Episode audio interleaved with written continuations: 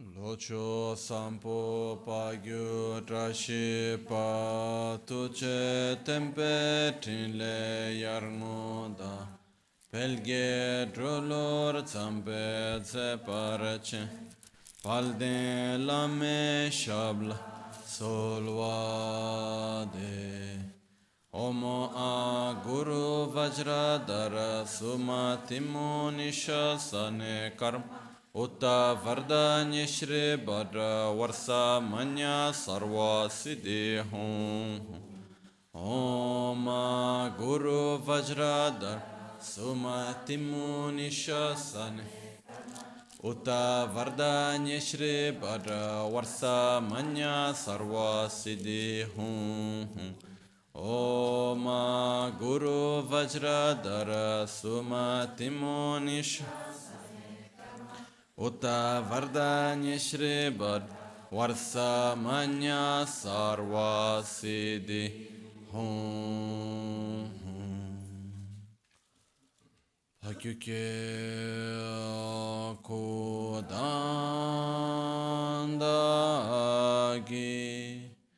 Lo Hakyukye Sundandagi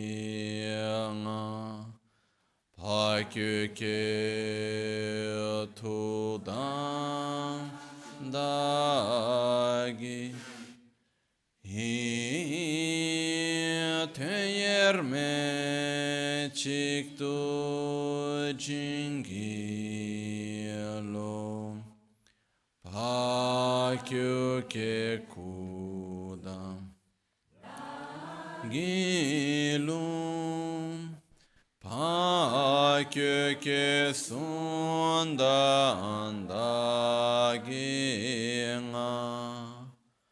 Pakyuke tudan dagi Teyerme çıktı jingilo Makyuke kudan dagilum Makyuke sunda daginga Makyuke tudan dagi Teyerme çıktı jingilo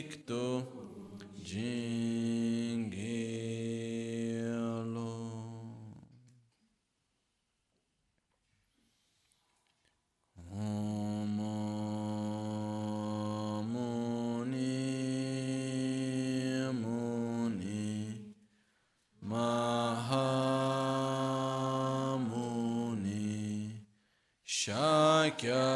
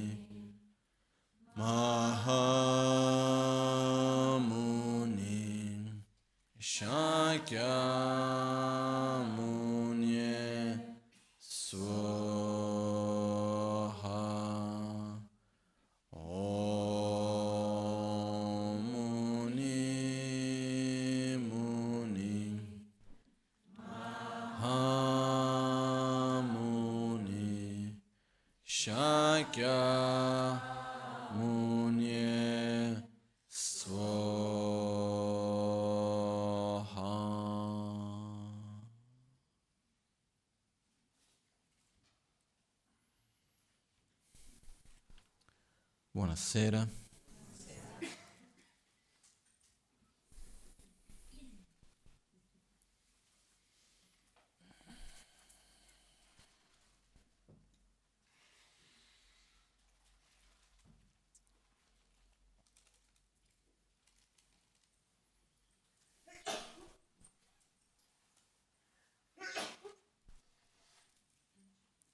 Io credo che noi siamo esseri abbastanza possiamo dire influenzabili, nel senso che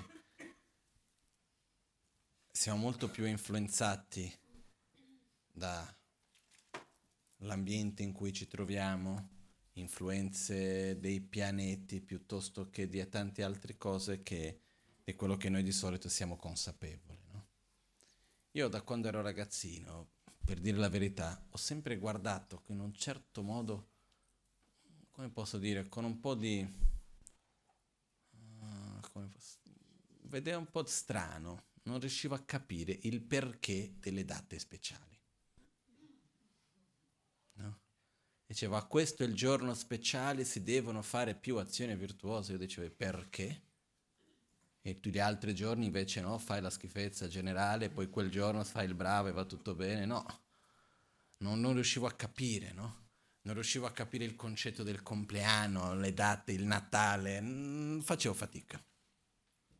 Un problema mio questo. E, però man mano che sono passati gli anni, dovendo comunque partecipare alle festività in date speciali eh, e così via, ho cominciato un pochettino a... Finché ho potuto ho sempre cercato di ignorare il mio compleanno, eh, almeno negli anni che ero in monastero riuscivo a farlo. Uh, però quello che succede è che gradualmente ho dovuto gradualmente osservare un po' e cercare di capire meglio il significato di queste date. No? E ho visto che ci sono due tipi di date speciali. Una è una data semplicemente per il ricordo di una persona o di un evento, perché il passato è importante. Il passato è ciò che ci aiuta a capire meglio il nostro presente. Il passato è ciò che ci aiuta a capire meglio chi siamo, quali risorse abbiamo. Perché se noi non riusciamo a comprendere bene che cosa sta succedendo, la realtà in cui noi siamo, uno dei modi più semplici per capire bene il presente è studiare un attimino il passato. Rivedere ciò che è avvenuto. In realtà noi siamo esseri abbastanza noiosi, eh? non è che ci inventiamo chissà grandi cose, e siamo più o meno la ripetizione di quello che abbiamo già fatto tante volte, in modi un po' diversi, con alcuni elementi un po' diversi, però in realtà spesso siamo una ripetizione di quello che è già accaduto. Quindi ricordare il passato, vedere ciò che è accaduto in prima è importante. Allo stesso tempo anche noi abbiamo una memoria abbastanza ridotta. Per noi è molto facile dimenticarci le cose. E per questa ragione quando ci sono degli eventi importanti, delle cose che sono importanti per noi, da questo nasce la necessità di ricordarle. In passato ero stato adesso, questi weekend scorso sono stato a Roma e osservando una delle cose, camminando per la città, una delle cose che ho visto è come che prima c'era molto più di oggi l'attitudine di quando c'era un evento importante farle un monumento. Che oggi non mi sembra che succeda molto spesso. Se noi pensiamo negli ultimi vent'anni quale evento speciale c'è stato, c'è, non lo so non è che abbiamo tanti monumenti in giro per dire, per ricordare che abbiamo conquistato questo, abbiamo ottenuto quell'altro, che ne so io, quel che sia. E quindi qual è l'importanza di questi monumenti, di questi oggetti? È per fare in modo che qualcosa che sia avvenuto rimanga nella presenza della memoria. Quindi venga trasmesso da generazione in generazione, qualcosa che ci rimane. E anche per questo l'importanza del ricordo di certe date questo è il dot della data che è successo questo piuttosto che quell'altro. Da noi ogni tanto succede che semplicemente è un giorno di festa perché non importa, basta che sia festa, non si va a lavorare. Che cosa sia successo non importa, basta che sia festa, no? Purtroppo succede anche quello. Però un tipo di date festive, diciamo, di importanti, sono quelle date che servono per aiutarci a ricordare una persona o ricordare un evento. Adesso senza entrare in troppi dettagli su questo. Un altro tipo di date speciali invece sono le date che hanno una caratteristica speciale dal punto di vista dell'influenza che ha su di noi. Sono delle date in cui di solito seguono il calendario lunare, ma non, non necessariamente, anche dal calendario solare ci sono, che può essere il solstizio, che può essere l'equinozio, ci sono alcune date che hanno una caratteristica anche energetica particolare. Parliamo della posizione del Sole, della Luna, di Marte, di Venere, degli altri pianeti, eccetera, eccetera, che hanno un'influenza su di noi. Quindi è importante avere la consapevolezza di quei giorni per usare quel tipo di influenza a nostro favore. Questo è quello che avviene. Per questo che nel calendario tibetano Abbiamo le date che sono particolari, che, per dire il giorno dell'Amazon K in cui si ricorda la morte dell'Amazon K per ricordarci dell'Amazon K. C'è il giorno delle varie feste eh, buddiste, eccetera, eccetera. Però invece poi ci sono tutti i giorni all'interno dell'anno e poi all'interno del mese. Ci sono dei giorni particolari che non sono più giorni per ricordare qualcosa, ma sono giorni che c'è la luna nuova, la luna piena, l'ottavo giorno del mese, il decimo giorno del mese, il ventinovesimo giorno del mese, sono tutti giorni particolari che hanno un certo tipo di energia. Quindi uno usa quel giorno per agire. Facendo un esempio, oggi è luna piena. Il giorno di luna piena si dice che quello che accade è che le nostre emozioni sono più forti. Quindi sia quelle buone che quelle cattive. La nostra parte delle nostre emozioni sono più forti, quindi uno più facilmente perderà la pazienza o si lascerà prendere dal desiderio, dall'attrazione, eh, o è un giorno in cui riuscirà a essere più sensibile, esprimere più amore piuttosto che più fede, dipende da qual è la direzione che uno va a dare a se stesso, però sono giorni in cui questo è più forte, ci sono gli studi per dire in cui hanno visto che nei giorni di luna piena i crimini passionali aumentano. Perché? Perché sono giorni in cui le emozioni sono più forti, sia quelle buone che quelle cattive, no? Viene detto nei testi antichi, vengono detto che in questi giorni le nostre azioni si moltiplicano, la forza delle nostre azioni si moltiplica. Poi noi nella nostra lettura, non, non so che aggettivo usare, eh, chiamiamo una lettura moderna, occidentale, come vogliamo che sia, perché anche tra i tibetani un po' esiste questa lettura, vediamo, ah, questo è un giorno che le azioni sono più forti, è quasi per dire, ok, questi giorni i meriti si moltiplicano per quelle volte lì, sembra ok, questo giorno c'è la promozione, più azioni positive fai, più si moltiplicheranno, più benefici avrai. E non è proprio questo il punto. Il punto è che cosa, deter- che cosa va a determinare la forza delle nostre azioni? Le nostre emozioni, principalmente se è fatto con amore, con odio, con quel che sia. Perciò se ci sono dei giorni in cui le nostre emozioni sono più forti, quello porta quelle azioni ad avere più forza. Per quale ragione si dice i giorni di luna piena sono i giorni in cui si devono fare più preghiere, più meditazione, eccetera? Perché? Perché le emozioni sono più forti. Quindi se noi li direzioniamo in un modo positivo diventa più positivo, ma è anche un modo per cercare di evitare di fare le cose stupide. Quindi prendo quel giorno, sto più attento. La stessa cosa avviene nei giorni che ci sono gli eclissi. I giorni di eclissi anche c'è esattamente la stessa cosa. La luna nuova anche è un giorno in cui le emozioni sono più forti, non tanto quanto la luna piena. Quindi questi sono giorni in cui ha una caratteristica particolare. Il ventinovesimo giorno, appena prima della luna nuova, del calendario lunare, è un giorno, per esempio, in cui c'è un'energia di conflitto. Quindi se una persona deve fare qualcosa, che deve affrontare una situazione di difficoltà e deve in qualche modo, uh, tra virgolette, combattere, andare contro qualcosa, quello è un buon giorno per cominciare quella cosa. E questi ci sono diversi aspetti, per questo che è importante avere una consapevolezza delle influenze che noi abbiamo. Okay? Dinanzi a questo, il giorno di oggi è un giorno importante, oggi stesso, perché non solo siamo nel giorno di luna piena, ma è il giorno in cui Buddha ha raggiunto l'illuminazione. Viene chiamato il giorno del Vesak. Poi il Vesak è un giorno che eh, ci sono poi, alla fine, oggi come oggi, si fanno i festeggiamenti del Vesak su tante giornate diverse. Perché? Perché esiste il Vesak in quanto festa nazionale in Italia riconosciuta dallo Stato italiano che viene riconosciuta come mi sa l'ultima domenica di maggio, qualcosa del genere. Esiste il Vesak riconosciuto dalle Nazioni Unite che non mi ricordo più quando è, che è più o meno qualcosa del genere, però non è, non è esattamente lo stesso. E poi abbiamo il vero Vesak, che sarebbe... Ves, la parola Vesak in realtà vuol dire Vesaka, è il nome di una casa lunare. Che cosa sono le case lunari?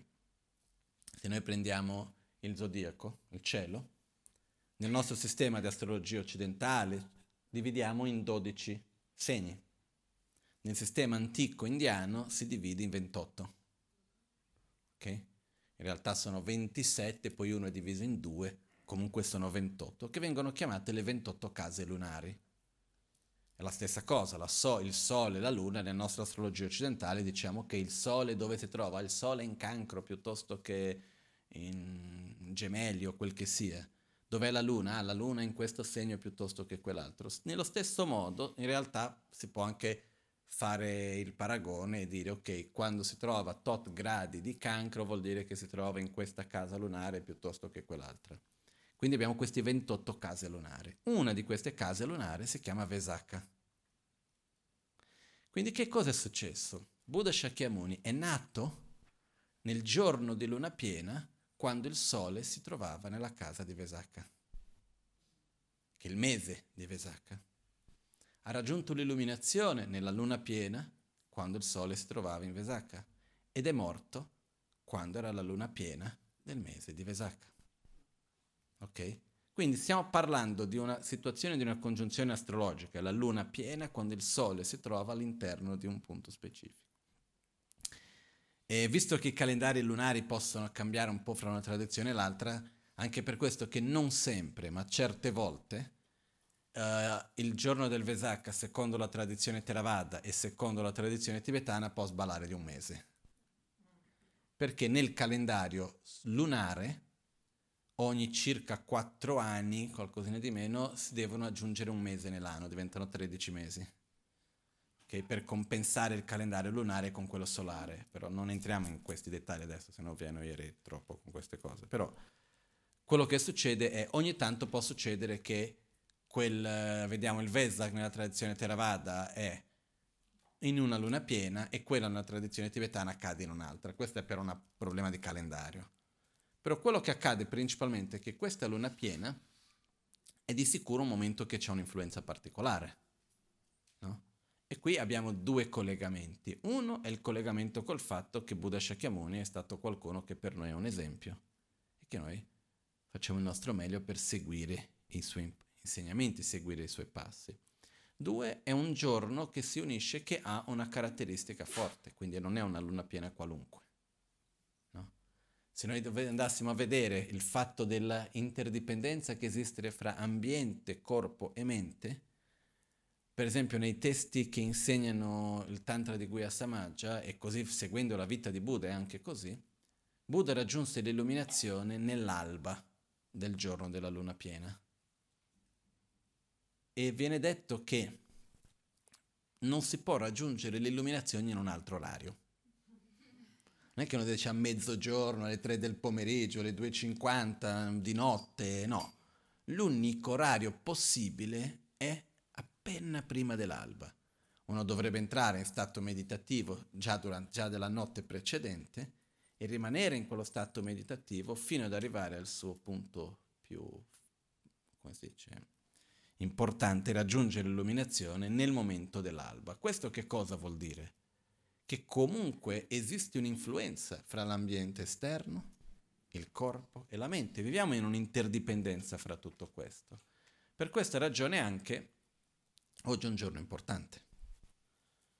Io, come vi ho detto all'inizio, i giorni sono importanti, vanno presi in considerazione, vanno vissuti perché anche riconoscere dei giorni importanti ci aiutano un po' a uscire dalla nostra quotidianità anche. Riconoscere che ok, questo è il giorno del mese, la, quindi la luna piena è un giorno che devo stare più attento con le mie pratiche spirituali, se non peraltro ci toglie dalla quotidianità e almeno una volta al mese mettiamo un po' più di attenzione a quello. Poi ci sono altre ragioni anche, ma se non peraltro quello. E quindi avere dei giorni in cui andiamo a mettere più enfasi su un aspetto piuttosto che un altro, avere un po' più di come si può dire, consapevolezza nella nostra pratica spirituale, qualcosa che ci faccia uscire un po' dalla nostra quotidianità. Questo è importante perché se nei giorni passano uno dopo l'altro e quando abbiamo visto è finito. Perciò questo è anche un momento importante. Io quello che volevo oggi era approfittare di questo momento di oggi per ra- spiegarvi brevemente, senza dilungarmi troppo, il significato del mantra di Buddha Shakyamuni. No? È un mantra che ripetiamo spessissimo. Uh, innanzitutto mantra vuol dire protezione della mente. Letteralmente la parola mantra viene tradotta come protezione della mente. E ci sono tantissimi significati diversi a questo, interpretazioni diverse di questa traduzione. Adesso cerchiamo di rimanere su una più semplice, però il mantra diventa una protezione alla nostra mente in quanto il mantra porta la mente a uno stato, a collegarci con le nostre qualità e con certi stati pacifici, positivi di noi stessi.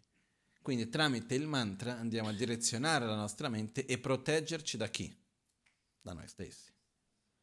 Non è che il mantra è la protezione dal punto di vista che dobbiamo proteggerci da qualcosa di esterno, di malefico o qualcosa del genere.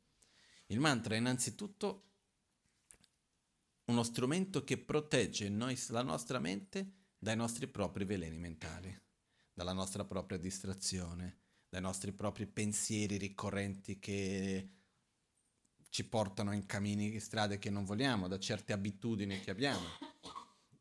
Se non altro protegge anche, per esempio, dalla questa, come si posso dire, eccessiva concettualizzazione che abbiamo anche certe volte abbiamo questa cosa di avere questo dialogo interno, no? Che avanti, ah ma questo perché è così, ma non sarebbe meglio se fosse così, ma perché come mai questa cosa? Entriamo in una cosa che siamo sempre ad analizzare tutto, c'è chi ha di più, chi ha di meno, c'è chi non analizza proprio e c'è chi analizza troppo, no? C'è un po' di tutto, però il corretto è la via di mezzo. Però quando serve analizzare si analizza, quando non serve analizzare non si analizza. La capacità di analisi deve essere come uno strumento prezioso che noi usiamo quando necessario. Se cominciamo a farlo troppo, va contro di noi. Ok? Perciò il mantra aiuta a dare una stabilità noi stessi. Il mantra aiuta a portare la nostra mente in uno stato di equilibrio e, e tenere la mente in quello stato lì. Il recitare il mantra. Questo avviene anche perché la parola ha un collegamento diretto con la mente. Più noi diciamo una cosa, più direzioniamo la nostra mente verso quella cosa. La parola ha un potere enorme ed è direttamente connessa con la nostra mente, sia il dire che l'ascoltare. Quando noi ascoltiamo qualcosa, quello lascia un'impronta nella nostra mente. Quando noi diciamo qualcosa, lascia un'impronta ancora più forte. Anche per questa ragione che approfitto e apro e chiudo parentesi, l'importanza di stare attenti su come usiamo la nostra parola. Le cose che diciamo hanno un potere enorme. Perciò io sinceramente quando sono arrivato a vivere in Occidente sono rimasto un po' scioccato all'inizio. Perché non è una cosa tra Occidente e Oriente, semplicemente perché quando vivevo in India vivevo in monastero in un contesto abbastanza protetto in questo senso con... e anche all'interno del monastero che erano 4.000 monaci io mi relazionavo con pochissime persone, magari una decina, cioè, nella mia classe eravamo in 70, però una relazione più quotidiana erano con i miei maestri e due o tre amici, non di più, che sono sempre stato un po' così, sono un po' noioso. Perciò, comunque, quello che succede è che io quando sono arrivato ho visto che spesso si parla per parlare e si usano le parole per cercare di esprimere certa, un certo sentimento, uno stato di gioia o di malessere. Uno vuole esprimere come si sente, però senza avere coerenza fra quello che dice e quello che intende dire. Quante volte che non si sentono dire delle cose, o non si dicono delle cose, che in realtà uno non, la, non li vuole veramente dire, non è che intende dire quello, vuole manifestare un disagio, quindi dice certe cose per manifestare il disagio, però in realtà non è che intende veramente quelle cose che ha detto. Però le parole hanno un potere. Io anche dalla formazione che ho avuto con la dialettica, noi quando facciamo il dibattito ogni mezza parola che dice ha un suo perché, va messa lì perché non c'è un perché di essere messo lì, nulla va, va detto così, senza una sua ragione certe volte anche un po' esagerato. No? In Tibet eh, c'erano persone, era normale che nei villaggi i monaci che venivano dalla formazione che ho avuto io, quella dialettica dei grandi monasteri, non erano benvenuti in certi posti, perché avevano questo modo di parlare dove ogni parola veniva presa e l'abitudine di dibattere. No? E comunque quello che accade è, io ho visto che spesso si usa la parola dicendo delle cose che non si intende veramente dobbiamo stare un po' attenti, nel senso che anche se non era quello che volevo dire, volevo solo esprimere un mio disagio piuttosto che qualcos'altro, dopo quella parola rimane. Quindi la parola va usata con cura, con rispetto. Questa è una cosa in generale, approfitto per cogliere l'occasione per dire questo. La parola va usata, secondo me, in modo giusto e con rispetto. Quello che diciamo è perché intendiamo dirlo. Perché quando cominciamo a dire tante cose senza avere la vera intenzione, senza che quello sia veramente quello che sentiamo, piano piano togliamo il potere della nostra propria parola. Più noi diciamo quello che veramente sentiamo e prima di dire pensiamo due o tre volte, stiamo attenti, più diamo potere alla nostra parola. No? Di solito chi sono le persone che hanno più potere con la parola? Quelli che parlano meno. Quelle persone che prima ascoltano, osservano, lasciano che tutti dicono mille cose, poi vanno lì e dicono tre cose precise, spesso hanno un potere molto più grande che quelli che stanno sempre a dire mille cose. Quindi usare la parola con rispetto, questa è una cosa che è importante, rispetto verso la parola in se stessa, verso il verbo. Comunque. Il mantra perciò è la protezione della nostra mente, è dove andiamo a direzionare la nostra mente tramite la nostra parola. I mantra sono tutti in sanscrito, no? i mantra non sono mai stati tradotti in lingua tibetana e di conseguenza non vengono tradotti in lingua occidentale, ma rimangono sempre nella lingua originale in sanscrito. Una delle ragioni di questo è perché nella lingua tibetana in realtà nella lingua sanscrita, e poi il tibetano ha anche preso questo, esiste una cosa che viene chiamata in tibetano jadrup, che vuol dire la formazione o la generazione dei suoni. Ed è una scienza che io non ho mai avuto l'opportunità di studiarlo a fondo, ho potuto studiare molto superficialmente, perché non ho mai tra- trovato qualcuno che me lo insegnasse anche, ho cercato però trovato qualcuno però ho detto ah no, no non, non voglia di insegnarti, va a essere più importante la filosofia adesso, una cosa, un'altra, però non sono mai riuscito ad andare a fondo, perché ho la scienza nella quale si spiega come le parole vengono create e vengono formate nel sanscrito e di conseguenza anche in tibetano. Quello che succede è che ogni suono, ogni lettera, ogni vocale, ogni consonante e ogni suono ha un elemento acqua, fuoco, terra, spazio e uh, vento. Ognuno degli elementi, quindi ognuna delle sillabe, ognuna delle lettere, vocali e consonanti, ha un elemento diverso. Gli elementi a loro volta hanno un modo di relazionarsi, che viene chiamato il rapporto di madre-figlio, eh, amico-nemico. Sono questi quattro tipi di rapporti che esistono. Quindi quello che succede è che a secondo del rapporto che ha fra una sillaba e un'altra, va a creare un certo tipo di energia. Quindi se c'è una parola che ha un'intenzione, un significato di incremento, la, quando va creata la parola per rappresentare quel significato, la vibrazione che crea quel suono deve generare quel tipo di energia. Non so se è chiaro come concetto. No? Quindi le parole in sanscrito spesso non nascono solamente dal fatto che qual è l'etimologia della parola, però ci sarebbero diversi modi per rappresentare quel significato, perché alla fine che cos'è una lingua? È un suono che rappresenta un significato. Suono è vibrazione, vibrazione è energia. Quindi esiste tutta la, la scienza nella quale si va a scegliere le parole hanno una vibrazione, quindi un'energia, un suono, che va a generare quel tipo di energia che quel, la parola significa e rappresenta. Ok? E quindi nei mantra questo diventa particolarmente importante. È chiaro questo concetto, no? Questa è una scienza che in Tibet esiste ancora, non sono tantissimi a studiarlo, però qualcuno c'è ancora. È abbastanza complicato, io ho cercato di studiarlo un po', qualcosina ho visto, però è abbastanza complesso.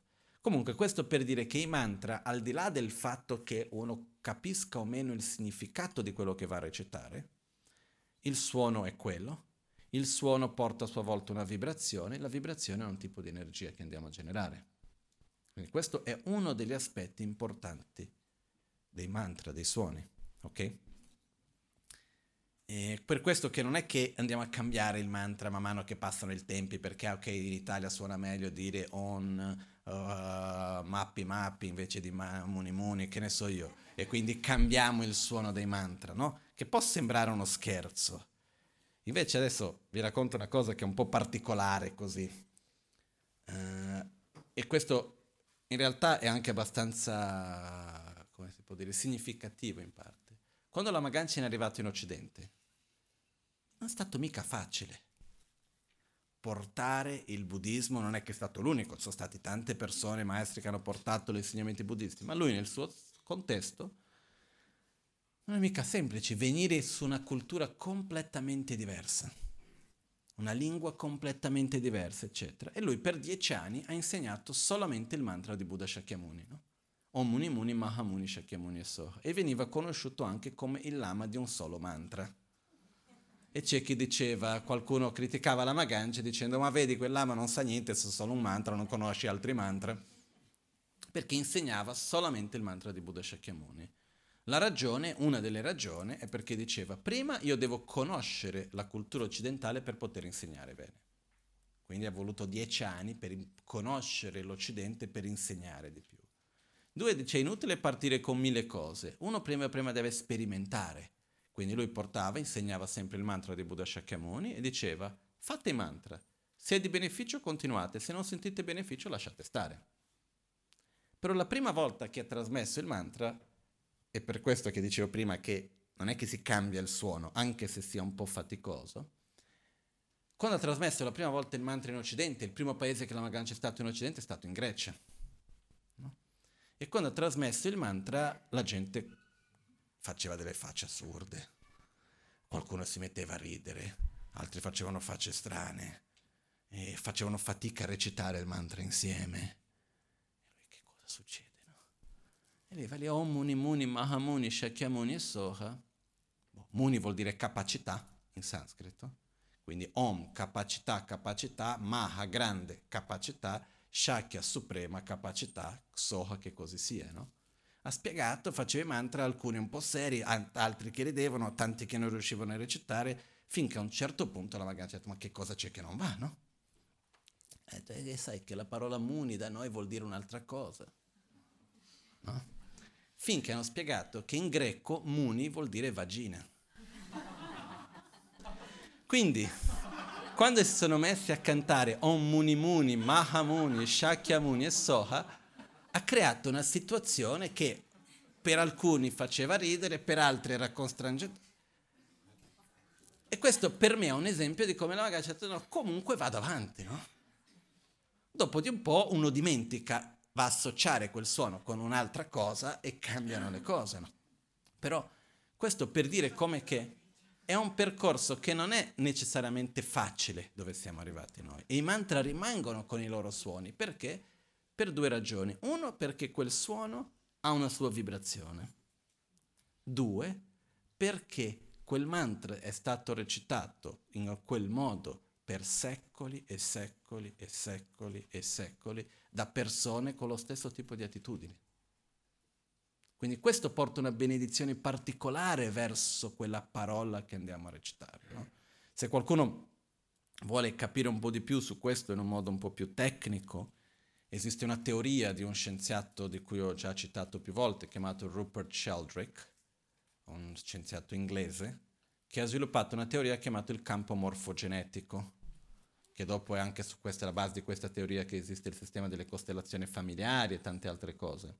Comunque in questa teoria viene detto che ogni qualvolta che una parola viene detta con una certa intenzione, il campo morfogenetico di questa parola diventa più forte. Nella pratica che cosa vuol dire?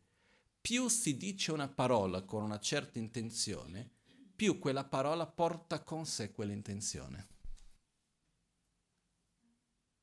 Porta con sé quella forza, al di là del fatto che sia io o un altro che abbia detto. Perciò se noi prendiamo i mantra e vediamo che sono stati recitati centinaia di milioni di miliardi di volte, con l'intenzione di amore verso se stessi, amore verso gli altri, corretta visione della realtà, con un'attitudine particolare, quello naturalmente porta una forza per noi che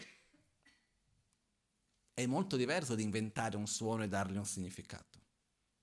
Quindi nel buddismo una delle cose che è molto chiara, ma nella tradizione tibetana questo è imprescindibile, in tutte le tradizioni tibetane, è non basta aver letto e aver capito, è imprescindibile avere una trasmissione all'interno di un lignaggio ininterrotto. Questo che cosa vuol dire? Io recito il mantra che ho ricevuto dal mio maestro, che ho ricevuto dal suo maestro, che ho ricevuto dal suo maestro, e così andiamo in un lignaggio ininterrotto fino ad arrivare a Buddha Shakyamuni. Quindi questa è una delle cose che per noi è imprescindibile, anche per questo che non è che i, mantra li andiamo a cambiare da un giorno all'altro perché nella nostra lingua sembra un po' strano piuttosto che questo o quell'altro. Quindi questo è un aspetto, no? E mi ricordo quando la Magancia raccontò questo fatto della Grecia. Magancia è una delle persone con la mente più aperta che io conosco in assoluto, lui mica si fa problemi, però quello che succede era il modo in cui, ridendo, scherzando, però diceva non è stato facile. No? Arrivi, vai a dare il mantra, già quello viene, ha un altro significato, uno capisce in un modo, là, però comunque ha persistito e piano piano è riuscito a portarlo. No? Quando è arrivato in Grecia è venuto per principalmente la guarigione e la tra- sua tradizione viene dalla tradizione col soffio, la guarigione col soffio. Quindi venivano alcune persone, soffiava sulla persona e la persona diceva, ah, è questo, anch'io so fare, e lo risoffiavano indietro, no? Poi magari tornava una settimana dopo ringraziando perché stava meglio. Quindi dice, non è che è stato proprio arrivi lì, perché quando sei in Tibet tutti hanno fede, è normale, uno arriva, già c'è la fede, tutto lì, invece no, devi provare la cosa che funziona, no? È una, una realtà diversa. Comunque, noi arriviamo oggi che abbiamo già una trentina d'anni dietro di noi di questa trasmissione che arriva qua in Occidente già più adattata. No? Quindi anche questo ci aiuta. Comunque, andiamo al significato del mantra. Om Muni Muni Mahamuni Shakyamuni Soha. La gran maggioranza dei mantra iniziano con Om, prima di tutto. Om è formato da tre suoni, A, U e Ma.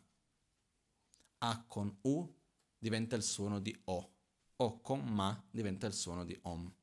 Per questo che in alcune tradizioni, principalmente induiste, esiste la recitazione del, del, del om che si fa aum. In realtà aum sarebbe la versione estesa di om. Ok? Quindi il om è fatto di questi tre suoni che rappresentano i tre corpi, sono tanti significati, può rappresentare corpo, parole, mente, il om, o può rappresentare i tre corpi. I tre corpi quali sono? Corpo grossolano, corpo sottile, corpo molto sottile, che di solito viene descritto come eh, Nirmanakaya, Sambhogakaya e Dharmakaya. Però semplificando rappresenta la nostra realtà. Noi abbiamo un corpo e una mente grossolano, un corpo e una mente sottile e un corpo e una mente molto sottile. Questo è un po' quello che viene racchiuso all'interno del Om. Poi Muni Muni Maha Muni Shakya Muni Asoha. Muni vuol dire capacità. Quindi abbiamo Om, corpo, parole, mente, o i tre corpi, che va insieme con le tre menti.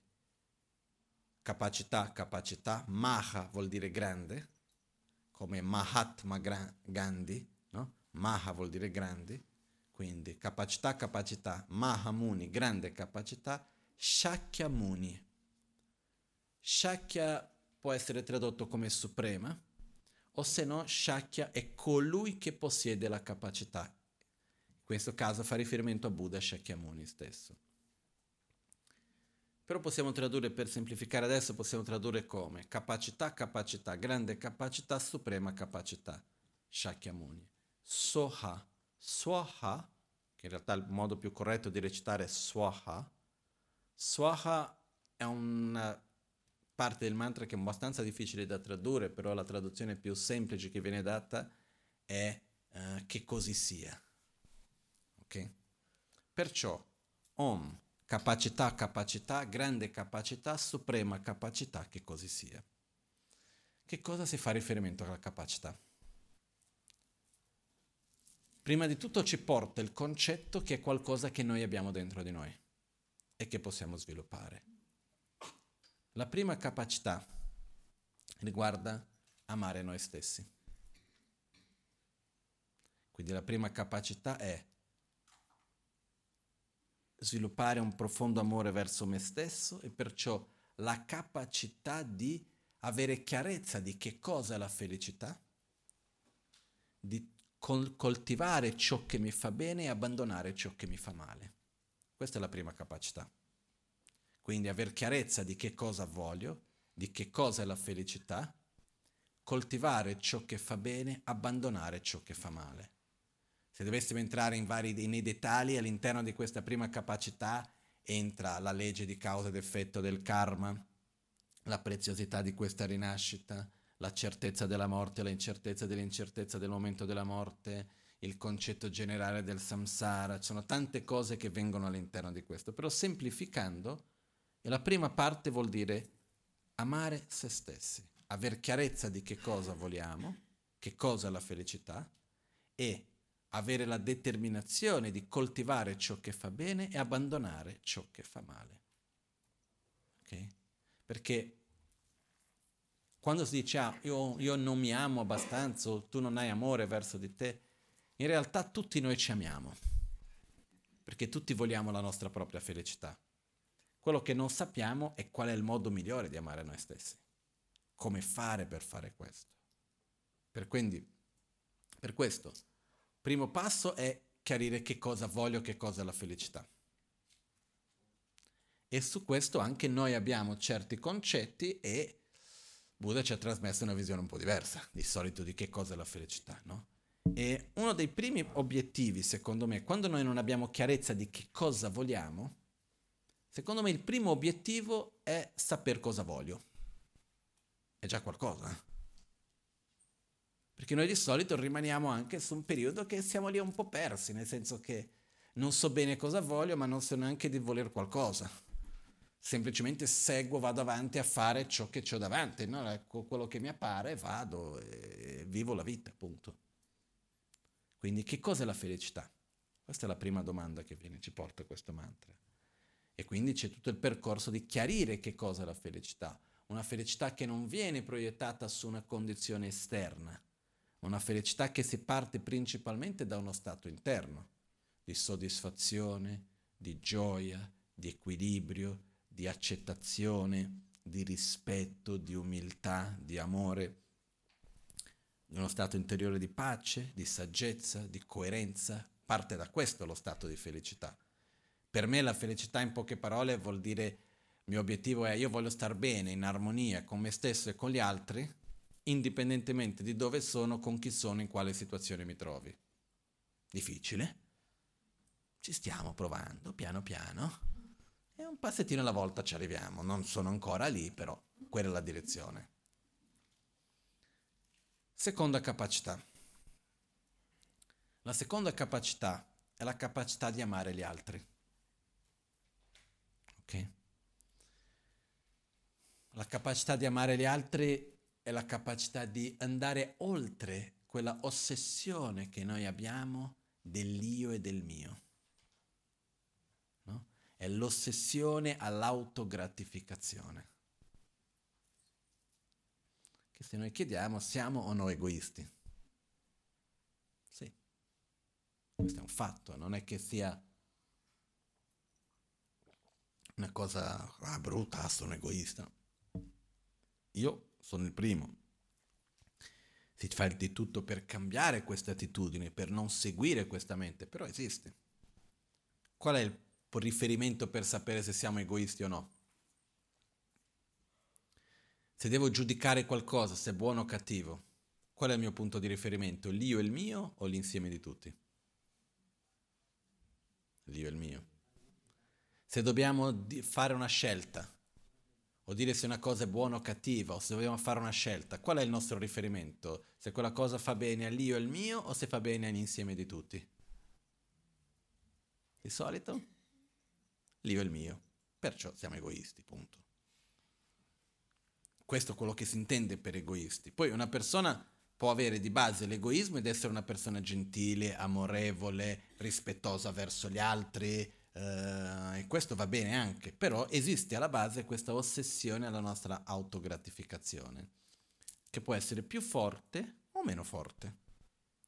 E quindi la seconda capacità è quella di andare oltre questo. La seconda capacità è quella di riuscire veramente ad aprire il nostro cuore agli altri e amarli indipendentemente dall'io e dal mio. Ed è una delle cose più belle che possiamo fare alla fine per noi stessi. Per questo è una cosa che tradizionalmente non viene detto nell'insegnamento, però se mettiamo le cose con chiarezza, egoisticamente parlando è meglio essere altruisti. Perché alla fine dei conti, che cosa è che ci genera la sofferenza? Il nostro egoismo, è la causa primaria. Perciò, egoisticamente parlando, io voglio soffrire? No, quindi cosa devo fare? Devo essere altruista. Però deve essere un altruista vero, non finto. Ed è qua che c'è il processo per diventarlo. E questo però c'è un, part- un aspetto per me molto importante, che abbiamo parlato di questo qualche settimana fa quando abbiamo detto il punto di partenza più vicino per arrivare ovunque vogliamo, dov'è? Dove siamo? Perciò io in questo momento sono o non sono egoista? Sì. Se voglio diventare altruista, da dove devo partire? Da un essere egoista. Quindi devo convincermi egoisticamente che è meglio diventare altruista. È inutile cercare di partire, io voglio diventare altruista, devo dimenticare quel che sono e a un certo punto faccio un salto quantico e divento un essere altruista, no? Non esiste quello. Devo partire da dove sono. Io dove sono? Io sono che per me la priorità è l'io e il mio. Ricordando che il mio non è altro che un'estensione dell'io, no? Come quando qualcuno dice no, io non sono egoista perché i miei figli sono impor- più importanti di me. I tuoi figli Ricordiamoci che il mio è un'estensione dell'io. Ok? Quindi che cosa succede? Succede che noi partiamo da questo punto e non è che, non è che dobbiamo vedere con quella mente del senso di colpa. È importante ricordare questo. Ah, io sono egoista, quindi è una brutta cosa, sono colpevole. Non è quello. È capire che abbiamo una, una forma mentis di dare priorità innanzitutto all'io e al mio.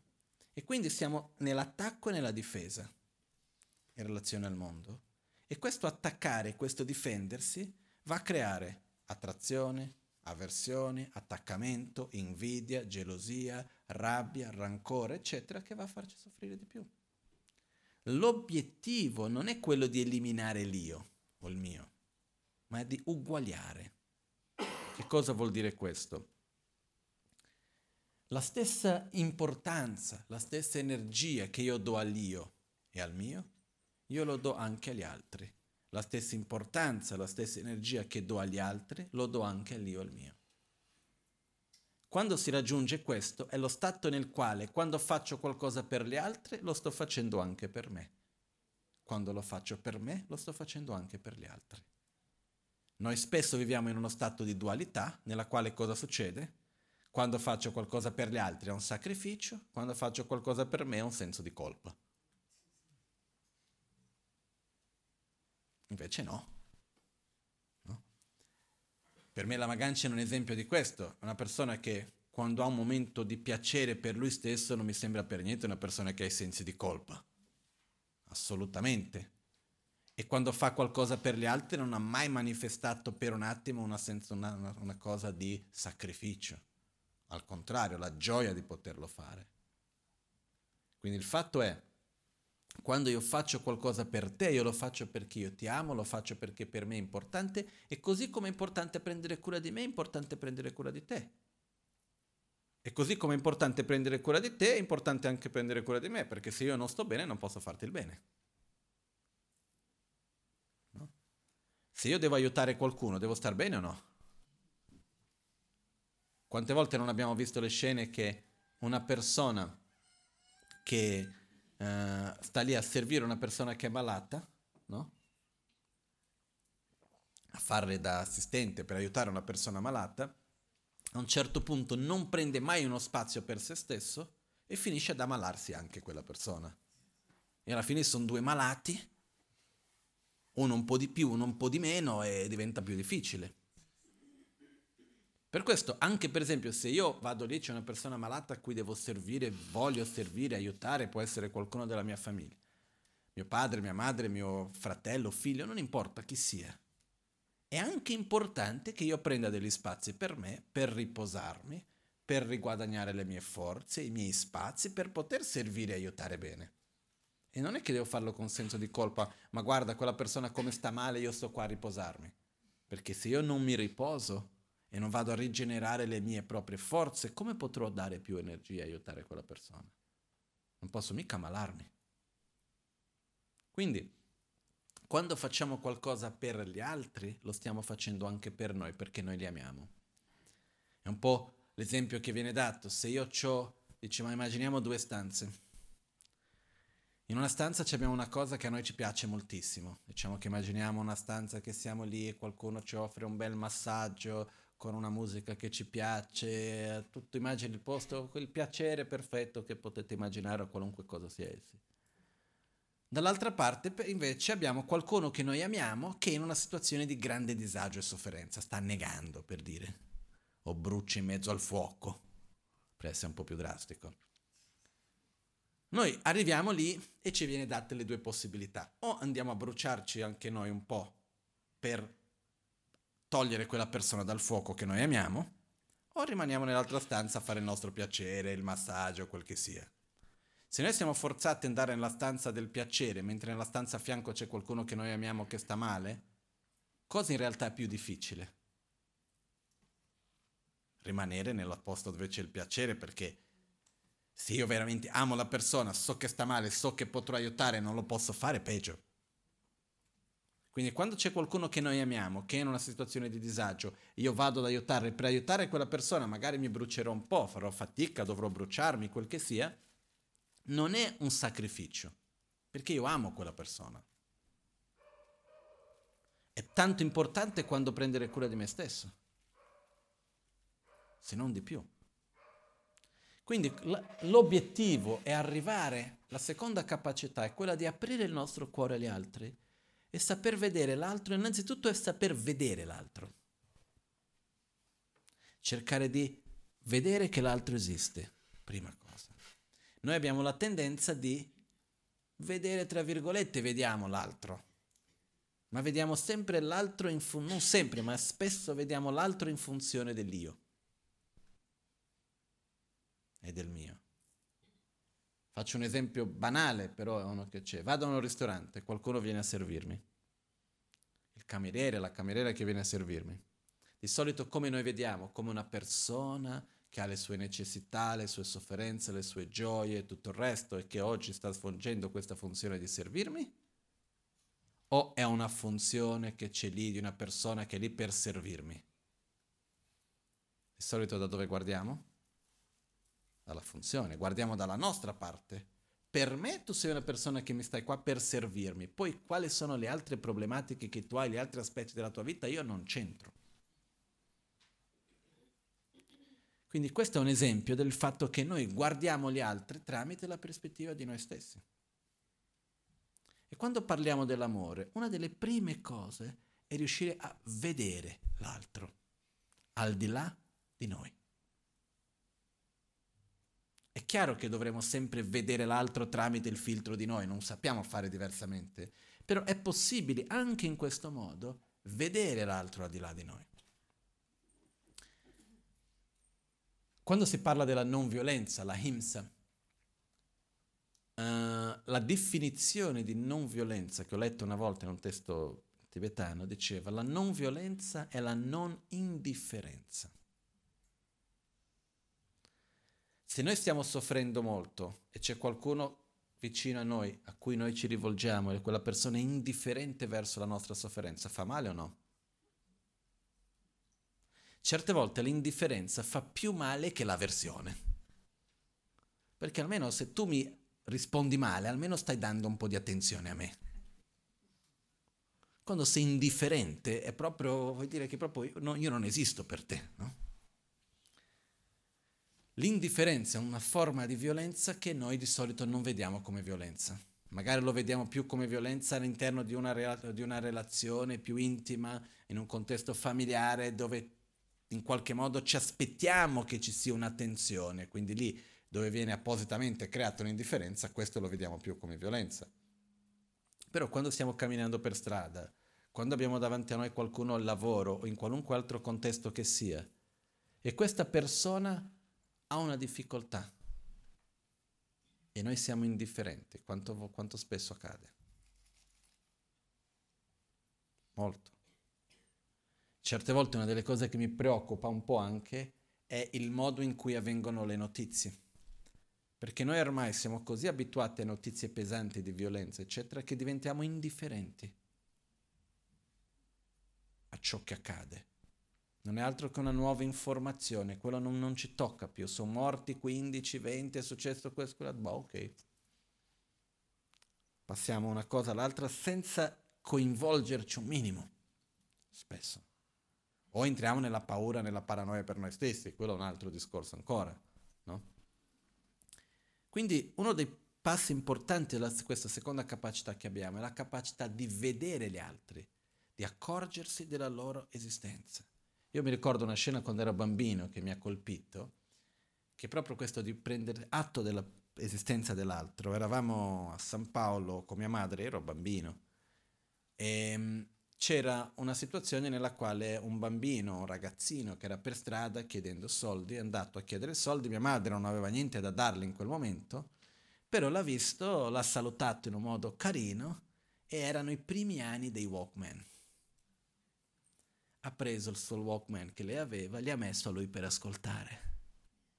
Per quei dieci secondi che sia stato, no? È un atto di amore, è un atto di dire tu esisti, non posso darti soldi in questo momento, però condivido qualcosa con te. E quindi quello, il sorriso che ha avuto quel ragazzo stava molto di più che se avessi avuto i soldi, per dire, no? Quindi certe volte il fatto di... Noi non dobbiamo aver paura di amare. Non dobbiamo aver paura del prendere atto dell'esistenza dell'altro e neanche dobbiamo vivere nella colpa di non poter eliminare la sua sofferenza.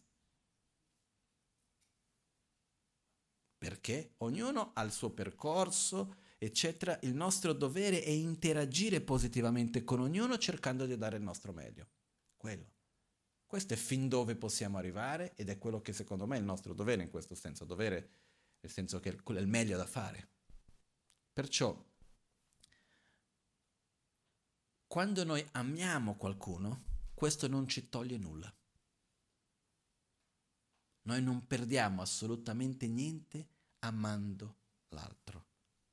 Amando nel senso di prendere atto dell'esistenza dell'altro, dire ok, tu esisti, io ti vedo e cerco di, scusate se ripeto la stessa parola, ma cerco di vederti accorgermi che tu esisti, vedere te al di là di me.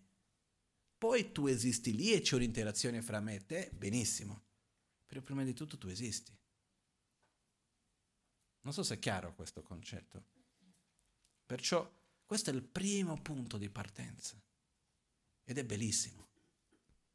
È veramente bello, però dobbiamo abituarci, dobbiamo familiarizzarci su questo, è una capacità che dobbiamo sviluppare, che è quella veramente di poter accorgersi della presenza degli altri, aprire il nostro cuore sempre di più E io non so bene il perché, non ho mai analizzato più di tanto. Spesso io trovo paura nell'amare. È come se io mi apro verso quella persona, io divento vulnerabile verso la persona se io la amo. Io personalmente non lo vivo in questo modo. Io, perché quello che è importante è io ti amo e io andrò a interagire nel miglior modo che posso perché tu possa star bene. Però io devo rispettare i miei limiti perché devo prendere anche cura di me stesso. Amare l'altro non vuol dire annullare se stesso. Vuol dire voler la felicità dell'altro così come vogliamo la nostra. E dobbiamo avere questo equilibrio fra il io, il mio e gli altri. Tra io e gli altri. Deve esserci un equilibrio fra questi due, nel quale in realtà vanno insieme. Perciò questo è un punto molto importante per la nostra propria gioia, per il nostro proprio equilibrio e per il bene comune di tutti anche. Eh. Quindi uno dei punti che va sviluppato è quello dell'amore. E qua uno si deve allenare, uno deve crearsi l'abitudine. E c'è un altro punto importante riguardo l'amore, prima di passare al prossimo, che amare qualcuno non vuol dire necessariamente essere d'accordo con lui. non è perché io ti amo che io credo che quello che tu fai sia necessariamente giusto. E non è perché io credo che quello che tu fai è totalmente sbagliato che io non ti posso amare. Dico questo perché certe volte noi diciamo, prendiamo esempi di persone o nella propria vita o personaggi storici, pubblici, dice, ah io quello lì non potrò mai amare, perché guarda quello che ha fatto. Perché di tempo in tempo, negli anni, cambiano un po' questi personaggi, no? Di solito sono questi poveri politici piuttosto che poveri perché alla fine si proietta tutto e di più addosso, al di là di quello che fanno, non fanno, e qua entriamo in un altro discorso. Però diventano anche un po' spesso dei punti di, dove si va a proiettare tante cose di sfogo e tutto, anche abbiamo questa idea strana che tutta la colpa di uno e la soluzione si trova in uno, quando il problema è il sistema che questo non voglio entrare in questo argomento, però di tempo in tempo cambia un po' il personaggio del momento e che diventa l'oggetto di avversione piuttosto che questo e quell'altro. E se si dice no, amare quella persona, no, io quella persona no, lì non potrò mai amarla. Perché? Eh, guarda quello che ha fatto. Una cosa non c'entra con l'altra. Il fatto che noi amiamo qualcuno non vuol dire che siamo d'accordo con quello che la persona fa. Anche se noi di solito abbiamo questa attitudine, no? E in tibetano c'è anche il proverbio che dice il giardino del vicino è più verde e il proprio figlio ha sempre ragione. No? Aggiungono quest'altra parte. In Italia c'è il proverbio, il giardino del vicino è sempre più verde, no? Il prato del vicino è sempre più verde, come si dice in italiano? L'erba del vicino è sempre più verde. Mentre in tibetano dicono il giardino del vicino è sempre più bello e il proprio figlio ha sempre ragione. No? E è anche così qui, anche qui, no? Invece quello che accade è capire che non è perché io amo qualcuno che devo per forza giustificare quello che quella persona fa. E non è perché io amo qualcuno che devo sentirmi nell'obbligo di, come posso dire, proteggere a tutti i costi dal punto di vista di far capire che invece ha ragione o questo o quell'altro. Perché abbiamo un po' questa attitudine. Io ti amo, tu hai fatto uno sbaglio, devo giustificare il tuo sbaglio. No.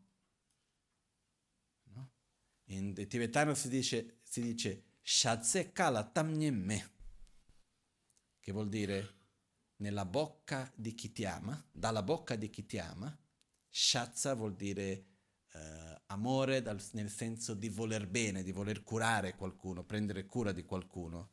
Dalla bocca di chi prende cura di te, di chi ti vuole bene, di chi ti ama, Shatse Kala Tam Nyemme. Tam vuol dire parole, Nyempo vuol dire dolce, piacevole. Me vuol dire non ci sono. Dalla bocca di chi ti vuol bene non escono parole piacevoli. Questo perché viene detto questo? Perché Se io ti voglio bene, ti dirò la verità. Se io ti voglio bene, cercherò di affrontare le cose in un modo reale. E non di dire, ok, solo dire quello che poi dopo tu ti piace, perché ok, se dico solo quello che a te ti piace, non necessariamente quello che è il meglio per te, no?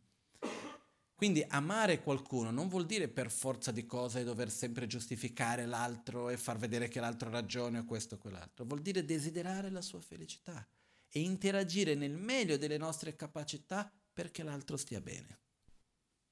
Però prima di tutto prendere atto della presenza dell'altro, vedere l'altro. Questo è un passo molto importante. Ok? E quando parlo di vedere l'altro sono due gli aspetti. Uno è, prima abbiamo la tendenza naturale di vedere l'altro in relazione a noi stessi. Dobbiamo fermarci un attimo, tornare indietro e cercare di vedere l'altro al di là di noi stessi. Poi dopo di questo riprendiamo e possiamo vedere l'altro in relazione a noi. Però è importante fare anche quest'altro passaggio, ok? Quindi la prima capacità è amare noi stessi. La seconda capacità, amare le altre. La grande capacità rappresenta vivere la realtà in un modo coerente, la corretta visione della realtà, lo sviluppo della saggezza. Ok? È uno degli aspetti più importanti degli insegnamenti di Buddha. E è la chiave per uscire dalla sofferenza perché la nostra sofferenza nasce da una, un modo di relazionarci con la realtà che è incoerente. No? Abbiamo già parlato di questo tante volte, però facendo un riassunto breve, quello che accade è, per esempio, l'impermanenza. No? Tutti noi vediamo, se andiamo ad osservare, viviamo in una realtà che è permanente o impermanente? È impermanente. No? Se, fac- se rifacciamo la stessa domanda è Viviamo in una realtà che è statica o è costantemente in trasformazione? È costantemente in trasformazione. Questo è chiaro, non è che ci voglia una laurea in filosofia per capirlo, no? Diciamo che anche quando chiedo ai bambini, magari certe volte pensano un po', poi dicono no, eh, si trasforma, le cose cambiano. Ok, quindi questo al di là della cultura del paese tutti noi riusciamo a capirlo. Però quando noi per- vediamo le cose, quando noi ci relazioniamo con le cose, vediamo qualcosa, ascoltiamo, eccetera, come appare a noi questo mondo? Senza analizzare. Appare come se fosse statico o come se fosse in costante cambiamento? Rifacendo la stessa domanda, se io vedo una persona oggi e vado a rivederla la settimana dopo, dopo chi credo di rincontrare? La stessa persona o qualcuno che è un po' cambiato? Stessa persona. Veniamo qui nel Gompa, ritorniamo domani, che, quale dipinto ricre- credo di rivedere? Lo stesso. Anche se ogni giorno cambia, ogni secondo cambia, è costantemente trasformazione, non è che diventerà scuro da un giorno all'altro. No, anche perché se diventa scuro da un giorno all'altro vado a chiedere la garanzia che mi hanno dato di dieci anni. Però quello che succede è le cose hanno un processo graduale di trasformazione, però noi non lo percepiamo. Quindi il mondo che è impermanente appare a noi come se fosse permanente e noi ci relazioniamo a questo mondo come se fosse permanente e questo ci fa soffrire. Quindi che cosa succede quando qualcosa cambia? Rimaniamo male o, o bene, dipende da che cosa. Però spesso noi proiettiamo un'idea di qualcosa, quel qualcosa non rimane come secondo noi dovrebbe essere, poi rimaniamo male. Anche quando noi siamo totalmente consapevoli che qualcosa cambierà, quando cambia non lo accettiamo. Perché? Perché noi ci relazioniamo tramite la immagine mentale di quella cosa e non con la cosa stessa. Se noi chiediamo con le persone, noi ci relazioniamo in realtà con la persona o con l'immagine che abbiamo della persona? Con l'immagine. No? È un po', se noi pe- osserviamo questo seriamente, è un po' scioccante. No? Ma basta chiedere questa cosa, una stessa persona, prendiamo qualunque, chiunque di noi, mettiamo la persona in mezzo, no? E tutti quelli che si relazionano con quella persona Il padre, la madre, il marito, la moglie, i figli, gli amici al lavoro, in un contesto piuttosto che in un altro. Ogni persona si relaziona in un modo diverso o sono quelli che hanno, si relazionano nello stesso identico modo? Ogni persona ha un'immagine diversa di quella persona lì o no? E la persona stessa ha un'altra ancora. No? Quindi questo che cosa vuol dire? Vuol dire che la realtà è molto più relativa di quello che ci sembra. No? Una delle cose che a me mi fa riflettere, mi piace come riflessione, e anche questa, se noi lo prendiamo un po' così, può sembrare una cosa semplice, ma in realtà se ci fermiamo a riflettere non è una cosa indifferente. Almeno per me faccio fatica a rimanere indifferente dinanzi a questa riflessione, che io non ho mai visto il mio viso. E nessuno di noi ha mai visto il proprio viso. Cosa abbiamo visto fin ad oggi? Un riflesso, una foto. Ma il mio proprio viso, il naso, la punta del naso al massimo, facendo un po' di sforzo, però in realtà il proprio viso non l'abbiamo mai visto. E quando noi vediamo qualcosa, siamo influenzati dalle nostre propri concetti, proiezioni, eccetera. Quindi ognuno ci vede diversamente da quello che noi vediamo nello specchio, eccetera, eccetera. Quindi quello che succede è che noi viviamo il mondo tramite delle immagini mentali e noi vogliamo che il mondo sia coerente con quell'immagine mentale che noi andiamo a proiettare, quando in realtà le cose non sono così. Quindi succedono due cose. Uno, un bel giorno ci accorgiamo che quella persona, che quella situazione, che quell'oggetto, quel luogo non corrisponde più all'immagine che noi abbiamo. A chi diamo la colpa? Alla persona, all'oggetto, alla situazione. Non è che sono io che ho attribuito un valore sbagliato. Quindi quale sarebbe la cosa più sana da fare in questo momento? Aggiornamento dell'immagine mentale. Invece di incolpare qualcuno. Perciò la saggezza, questa corretta visione della realtà, vuol dire vivere la realtà in un modo coerente. Quale sarebbe il modo coerente? La realtà è impermanente, come la vivo, come essendo impermanente. Non è che sono grandi cose complesse da capire, è impermanente. Sì, quindi come la dobbiamo vivere? Come essendo impermanente, punto. Semplice così, non facile, però è quello. Però già se noi, se noi semplicemente riusciamo a capire che viviamo all'interno di questo meccanismo, nel quale noi ci relazioniamo con ogni cosa, ogni momento, tramite una nostra immagine mentale. Che la cosa è trasformazione, ma la nostra immagine mentale no. E che quindi dobbiamo di tempo in tempo aggiornare l'immagine mentale. E capire che allo stesso tempo che noi siamo i protagonisti della nostra vita perché noi viviamo ogni cosa tramite noi stessi. Il mondo non è quello che necessariamente io voglio ed è sempre in trasformazione e le cose non sono necessariamente come io li vedo. Quindi devo essere aperto a vedere in un modo diverso.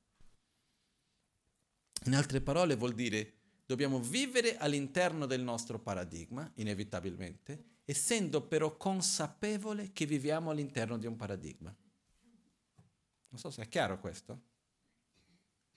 Viviamo tramite la nostra visione di mondo, però dobbiamo essere consapevoli che abbiamo una nostra visione di mondo. Oggi cosa facciamo noi? Viviamo tramite la nostra visione di mondo, però crediamo che la nostra visione di mondo sia il mondo. Mettiamo la persona in mezzo, ognuno ha un'immagine diversa della persona e per ognuno quello, l'immagine che hanno è la persona, quella, la persona è quello che loro credono.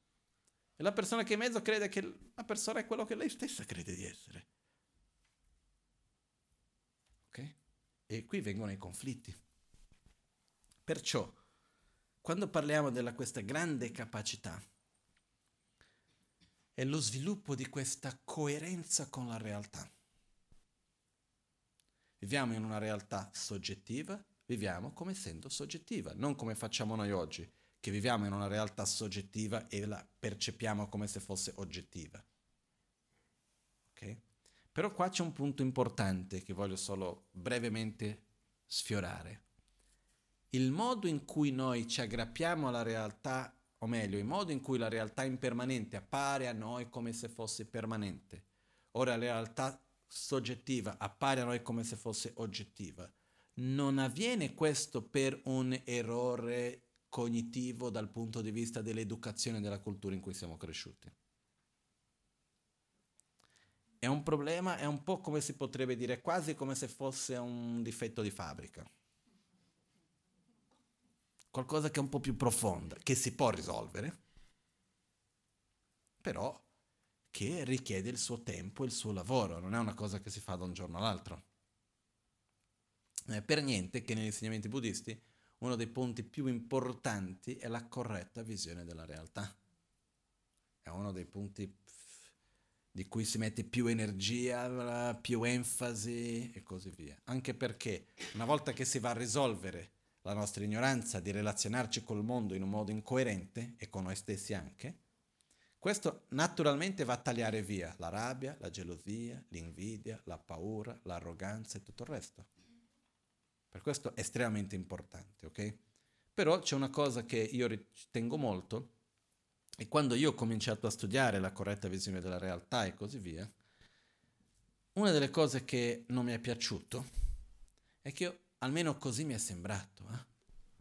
un approccio nel quale è quasi come per dire la corretta visione della realtà è la cosa più incredibile che puoi fare, però tanto non puoi farlo. È troppo difficile è una cosa troppo lontana, troppo incredibile, non ce la farai mai. Io personalmente non credo che sia così, anche perché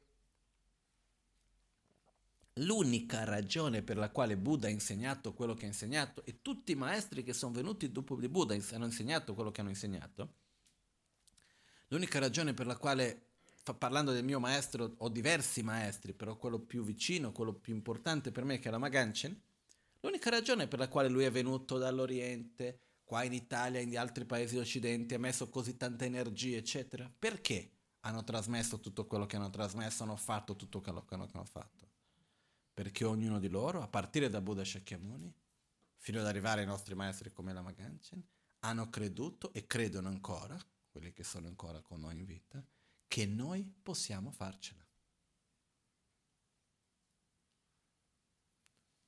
Perché mai dovrei stare lì a insegnarti una cosa che non credo che puoi farla? Se sono un essere con un minimo di saggezza. Per farmi importante? Non credo. Quindi la ragione per la quale questi insegnamenti sono stati trasmessi è perché si credeva e si crede che noi siamo capaci di metterli in pratica. Caso contrario non sarebbero mai trasmessi. Perciò, riguardo la corretta visione della realtà, io credo profondamente che sia possibile. Però deve essere qualcosa che dobbiamo riportare alla nostra quotidianità, riflettere ogni giorno, osservare come le cose sono interdipendenti, osservare come appare a me come se fosse permanente in realtà impermanente, appare a me come se fosse di esistenza propria, autonoma, solida, ma in realtà non è così, è interdipendente, è soggettivo creare familiarità con questo il più possibile e così piano piano facciamo dei cambiamenti profondi. Ok? Il, la quarta capacità, Shakyamuni,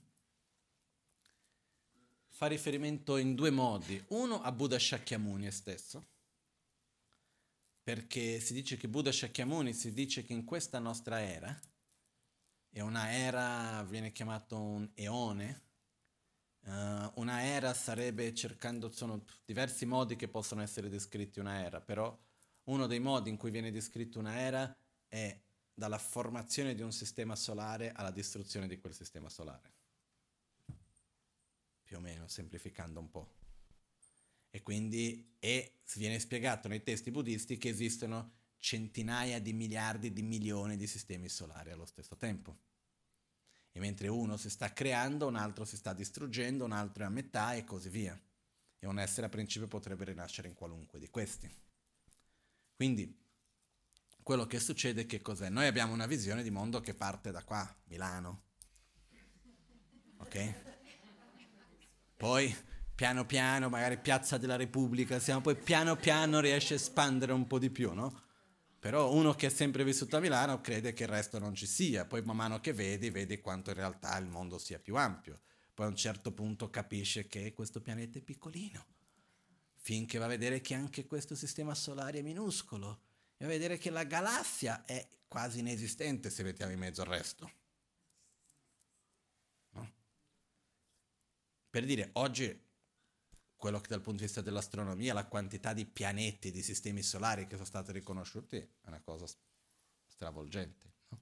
Quindi questo è molto coerente con la visione del buddismo su questo. Quindi in un'era è più o meno questo periodo che c'è dalla creazione fino alla distruzione, perché tutto ha una nascita e una morte, anche un sistema solare, se per quello. No?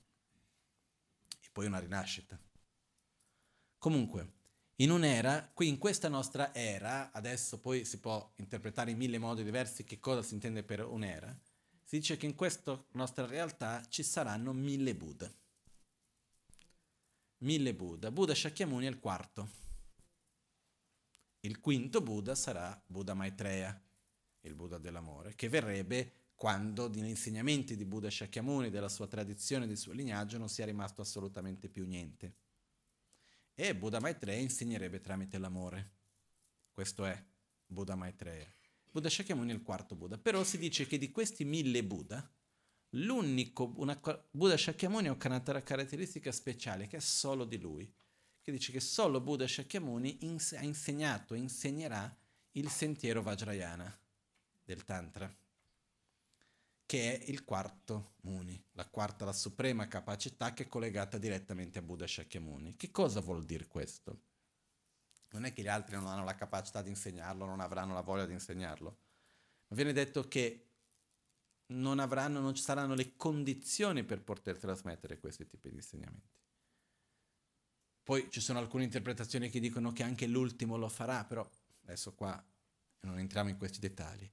Comunque quello che accade è che il, la quarta capacità è la nostra capacità di trasformazione, la capacità che fa riferimento al sentiero Vajrayana, che in poche parole vuol dire usare l'ambiente, il corpo e la mente per il nostro percorso spirituale. Quando noi parliamo del Tantra, quando parliamo del sentiero Vajrayana nel contesto del buddismo, per me uno dei significati più profondi che ha è usare ogni influenza che noi abbiamo verso la stessa direzione.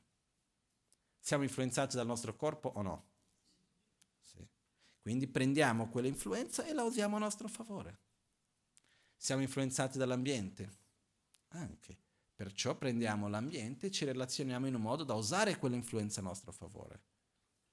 È un po' nel sentiero del sutra, che è meraviglioso comunque, è un sentiero che sembra più facile, in parte più facile perché si cammina dritto, senza tenere molto conto delle varie influenze che ci sta intorno. Nel sentiero del Vajrayana vuol dire rendersi conto dei venti, delle correnti e dover veleggiare usando tutto a nostro favore. Richiede molta più conoscenza, molta più capacità, però è molto più potente. Quindi la quarta grande capacità che Buddha Shakyamuni ci, tra- ci ha trasmesso è la capacità di trasformazione. Trasformazione vuol dire usare qualcosa che di solito viene usato in un modo, in un modo diverso. E la trasformazione è principalmente di tre cose. Trasformare l'energia della rabbia, trasformare l'energia del desiderio, trasformare l'energia dell'ignoranza. Okay? Cerco di dire questo brevemente. Di solito noi diciamo sempre, no? Il desiderio è qualcosa che va coltivato o che va domato? Domato, perché se uno si lascia prendere dal desiderio, chissà dove arriva. Più voglio, più voglio sempre di più e non si finisce mai. La rabbia è una cosa che va domata, eliminata o va coltivata? Va eliminata. La ignoranza? Anche. Nel sentiero Vajrayana se uno lo leggesse in un modo molto letterario, potrebbe dire la rabbia va coltivata, il desiderio va coltivato, l'ignoranza va coltivata. Ma che stai a dire, no? Perché sembra totalmente incoerente o ancora di più contraddittorio con tutto quello che abbiamo sentito fin d'oggi. Qua dobbiamo andare a una visione un pochettino più profonda, andare a capire che prendiamo per esempio il desiderio. Il desiderio è una forza grande che abbiamo dentro di noi o no? Quando noi vogliamo tanto qualcosa, quando abbiamo un desiderio che non è solo mentale, lo sentiamo nel corpo, quanta energia mettiamo per quello? Tantissima. Siamo capaci di fare delle cose spaventose, che va oltre la nostra ragione. Uh, sia cose belle che cose brutte, eh, dipende. Quando noi vogliamo tantissimo qualcosa, ma non una voglia concettuale, io parlo del desiderio in quanto un'emozione che porta un'energia, qualcosa che lo sentiamo dal corpo che vogliamo qualcosa. Più è forte quello, più mettiamo energia per realizzare quello che vogliamo e riusciamo a superare qualunque cosa. Questa è un'energia sacra, preziosa, se ben direzionata. Terribile, distruttiva se mal direzionata. Nel sentiero Vajrayana si trasforma il desiderio nel sentiero usando l'energia del desiderio per l'illuminazione. Quindi, in altre parole, è un po' come per dire, ah, tu cosa vuoi? Essere felice? Perché noi quando desideriamo qualcosa, in fondo perché vogliamo quella cosa? Perché vogliamo essere felici. Quindi è come se Buddha ci dicessi, va benissimo che tu vuoi essere felice, è un grande desiderio, però guarda che questa cosa non ti farà tanto felice, quell'altra è meglio. Quindi ci va a spostare lo, il fuoco del desiderio. E dal fuoco di il potere, il piacere, la famiglia o qualunque altra cosa esterna, anche qualcosa così bella come la famiglia e le persone che vogliamo bene intorno a noi, eccetera, eccetera, il fuoco va direzionato dove? In uno stato interiore di equilibrio, di pace, di gioia, nello sviluppare le nostre qualità e eliminare i nostri veleni mentali, superarli. Quindi va direzionato in questo modo e questo non vuol dire che il resto che abbiamo appena citato va dimenticato e non serve a nulla, no, fanno parte della vita, vanno coltivati, presi cura e va benissimo. Però l'obiettivo diventa un altro. Questo è quando si va a direzionare l'energia del desiderio. Una cosa che è importante in generale nel sentiero spirituale è la sincerità con noi stessi nel sentiero Vajrayana diventa ancora più importante, non possiamo prenderci in giro. Nel senso di, ah io pratico il sentiero Vajrayana, quindi devo trasformare il desiderio, quindi devo coltivare il desiderio, poi è puro desiderio mondano e sento che lo posso fare perché tanto sono nel sentiero Vajrayana. Mm, non è proprio così. Io devo imparare a ridirezionare quell'energia. Quindi invece di andare contro di me, invece di cercare di reprimere un qualcosa che ho dentro di me, devo imparare a ridirezionare quell'energia. La rabbia, l'avversione, la rabbia, l'aggressività. Se andiamo a vedere qual è l'essenza della rabbia, è il voler distruggere, eliminare ciò che noi vediamo come causa di nostra sofferenza o frustrazione. Quindi questa cosa mi fa soffrire, non la voglio più. Quindi la voglio eliminare dalla mia vita, voglio toglierla completamente perché questa cosa mi fa male. E qua si manifesta la rabbia. Quanto forte è l'energia della rabbia? Tanto quanto quella del desiderio. Alcune persone hanno più desiderio, altre persone hanno più rabbia. Ok? Poi si può chiamare avversione, rabbia, odio, sono diverse manifestazioni. Però questa energia di aggressività, del voler distruggere, del voler andare contro qualcosa, è un'energia enorme. Anche qua, quando sorge, non è concettuale. Per quanto noi sappiamo che quella cosa non va bene, quando viene ha una forza che può fare delle cose incredibili, no? Io mi ricordo proprio agli inizi, inizi, quando ho cominciato a insegnare un po' il Dharma, una volta avrei, avrei avuto 13-14 anni, no? e degli amici d'infanzia mi hanno detto una volta, ah ma perché la rabbia va bene? Per esempio se stai giocando a calcio e ti viene rabbia, giochi meglio. Partendo dal principio che quando la rabbia dà energia, dà forza. L'energia della rabbia non è in se stessa né buona né cattiva. Un'altra volta, è qualcosa che può essere sacro o può essere profano che distrugge tante cose. Quindi nel sentiero Vajrayana diventa il sentiero della trasformazione perché si dice la rabbia, invece di direzionare l'energia di distruzione verso ciò che sono false idee di causa di sofferenza, vado a direzionarlo verso ciò che veramente fa male, verso l'egoismo, verso l'ignoranza, verso l'indifferenza. Quindi dov'è che, che cosa veramente crea la sofferenza? Quindi vado a usare questa forza per andare a eliminare quello. Quindi il problema della rabbia non è la forza della rabbia e quell'impulso che abbiamo di distruzione, è che cosa voglio distruggere prima di tutto. E anche qua non possiamo mica dire no, io tanto mi arrabbio perché sono praticante del tantra. Piano. Dobbiamo saper direzionare L'Amazon K per esempio descrive che una delle condizioni necessarie per riuscire a direzionare bene l'energia del desiderio e quindi poter coltivarla è il non avere attaccamento al piacere che viene tramite il desiderio stesso.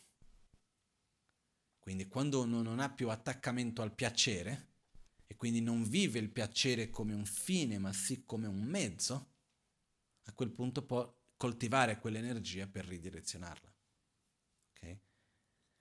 Io sto cercando di mettere in poche parole cose abbastanza complesse e profonde. Comunque il quarta capacità che tutti noi abbiamo è direzionare questa energia, ridirezionare, trasformare. Quella più difficile da capire è come trasformare l'ignoranza. Cercherò di metterla in un modo semplice. Che cos'è l'ignoranza? L'ignoranza è il non sapere, non vedere, non sapere. Ok? Letteralmente in sanscrito è, si dice avidya, a e non, vid è vedere. Quindi avidya, non vedere. Quindi ignoranza vuol dire il non vedere. Vediamo se riesco a mettere in un modo semplice. Quindi immaginiamo che l'energia, la forza dell'ignoranza è quella forza del eliminare qualcosa dalla nostra percezione. Io non vedo quella cosa, ignoro quella cosa. Anche qua dipende che cosa vado a ignorare.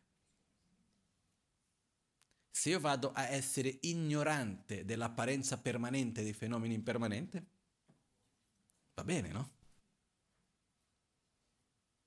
Se vado a essere ignorante dell'esistenza intrinseca, del fatto che i fenomeni appaiono come se fossero di esistenza propria, autonoma, oggettiva, ottimo, questa è la saggezza.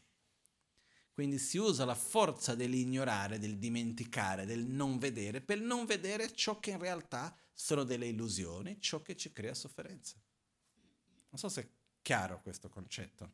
Non è facile, più difficile degli altri due. Però si usa quella forza. Dobbiamo ricordare che sono delle energie che noi abbiamo, sono delle forze che abbiamo e non è un aspetto concettuale.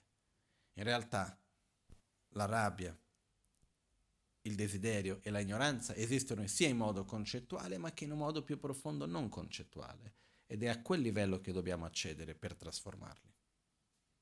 In realtà dobbiamo andare ancora più profondo che è l'energia di questi sentimenti che noi di solito usiamo in un modo un po' distruttivo e vanno usati in un altro modo. Okay? L'altro aspetto importante del Tantra in quanto sentiero della trasformazione è usare i processi naturali della vita come un mezzo per l'illuminazione. Questi processi naturali principalmente sono la morte, il bardo e la rinascita. Quindi fa parte del sentiero del Tantra la preparazione per la morte, il saper affrontare la propria morte, il usare quel processo che inevitabilmente accadrà a ognuno di noi come la migliore opportunità per lo sviluppo spirituale. Questo è un altro aspetto che c'è anche.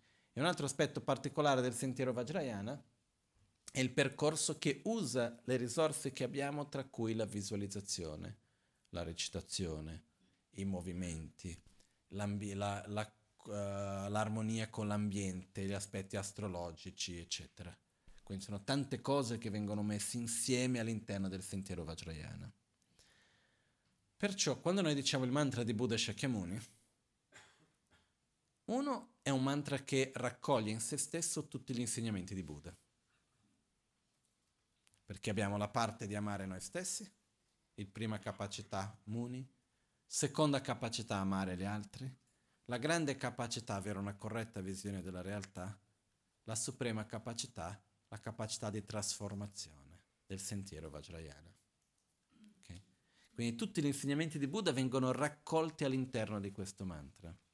Ed è tramite il mantra che rappresenta lo sviluppare le nostre proprie capacità, e per sviluppare questa capacità il mantra rappresenta innanzitutto riconoscere che noi stessi abbiamo questa capacità. Quindi, quando io riconosco che ho questo potenziale, a questo punto mi direziono verso lo sviluppo di questo potenziale. Quindi questo è un po' il significato del mantra. Il mantra di Buddha Shakyamuni non fa riferimento solamente agli insegnamenti o fa riferimento solamente a Buddha Shakyamuni, perché si può anche leggere in questo modo.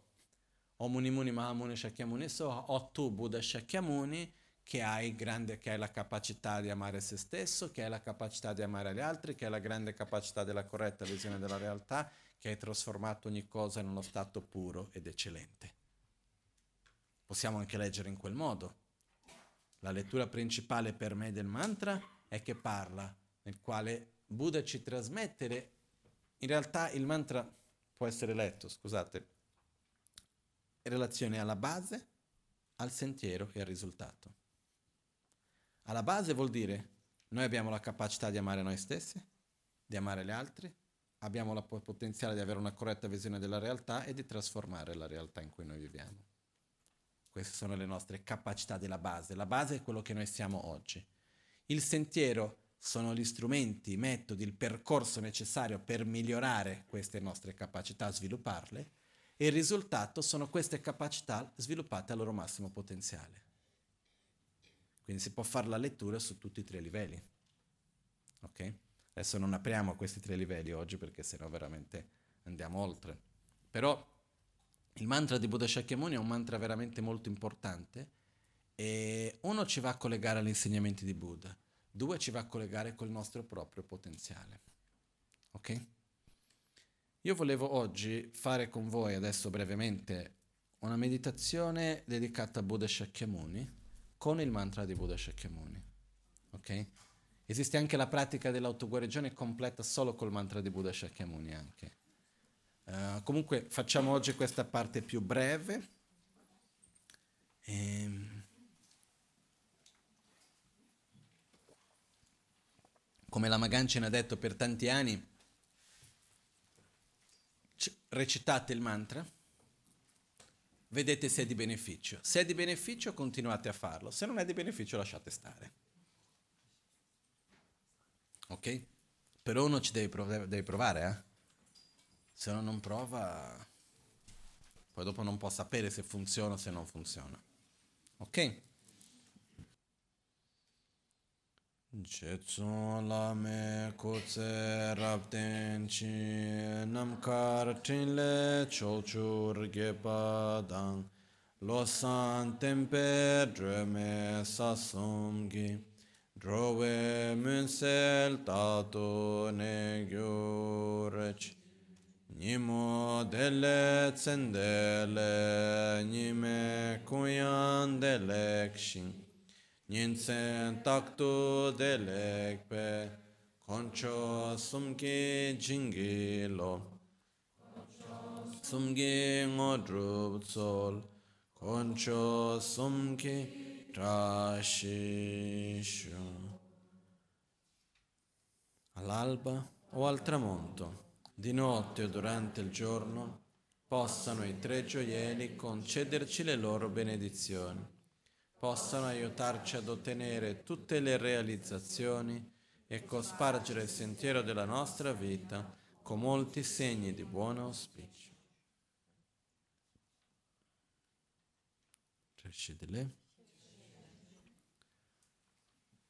Voglio ringraziare a tutti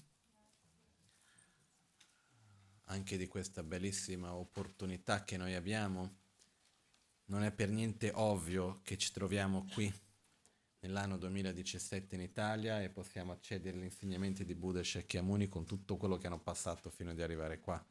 Non è una cosa così ovvia all'interno di un lignaggio ininterrotto, una cosa abbastanza speciale in questo senso, quindi ringraziamo anche per questo. E,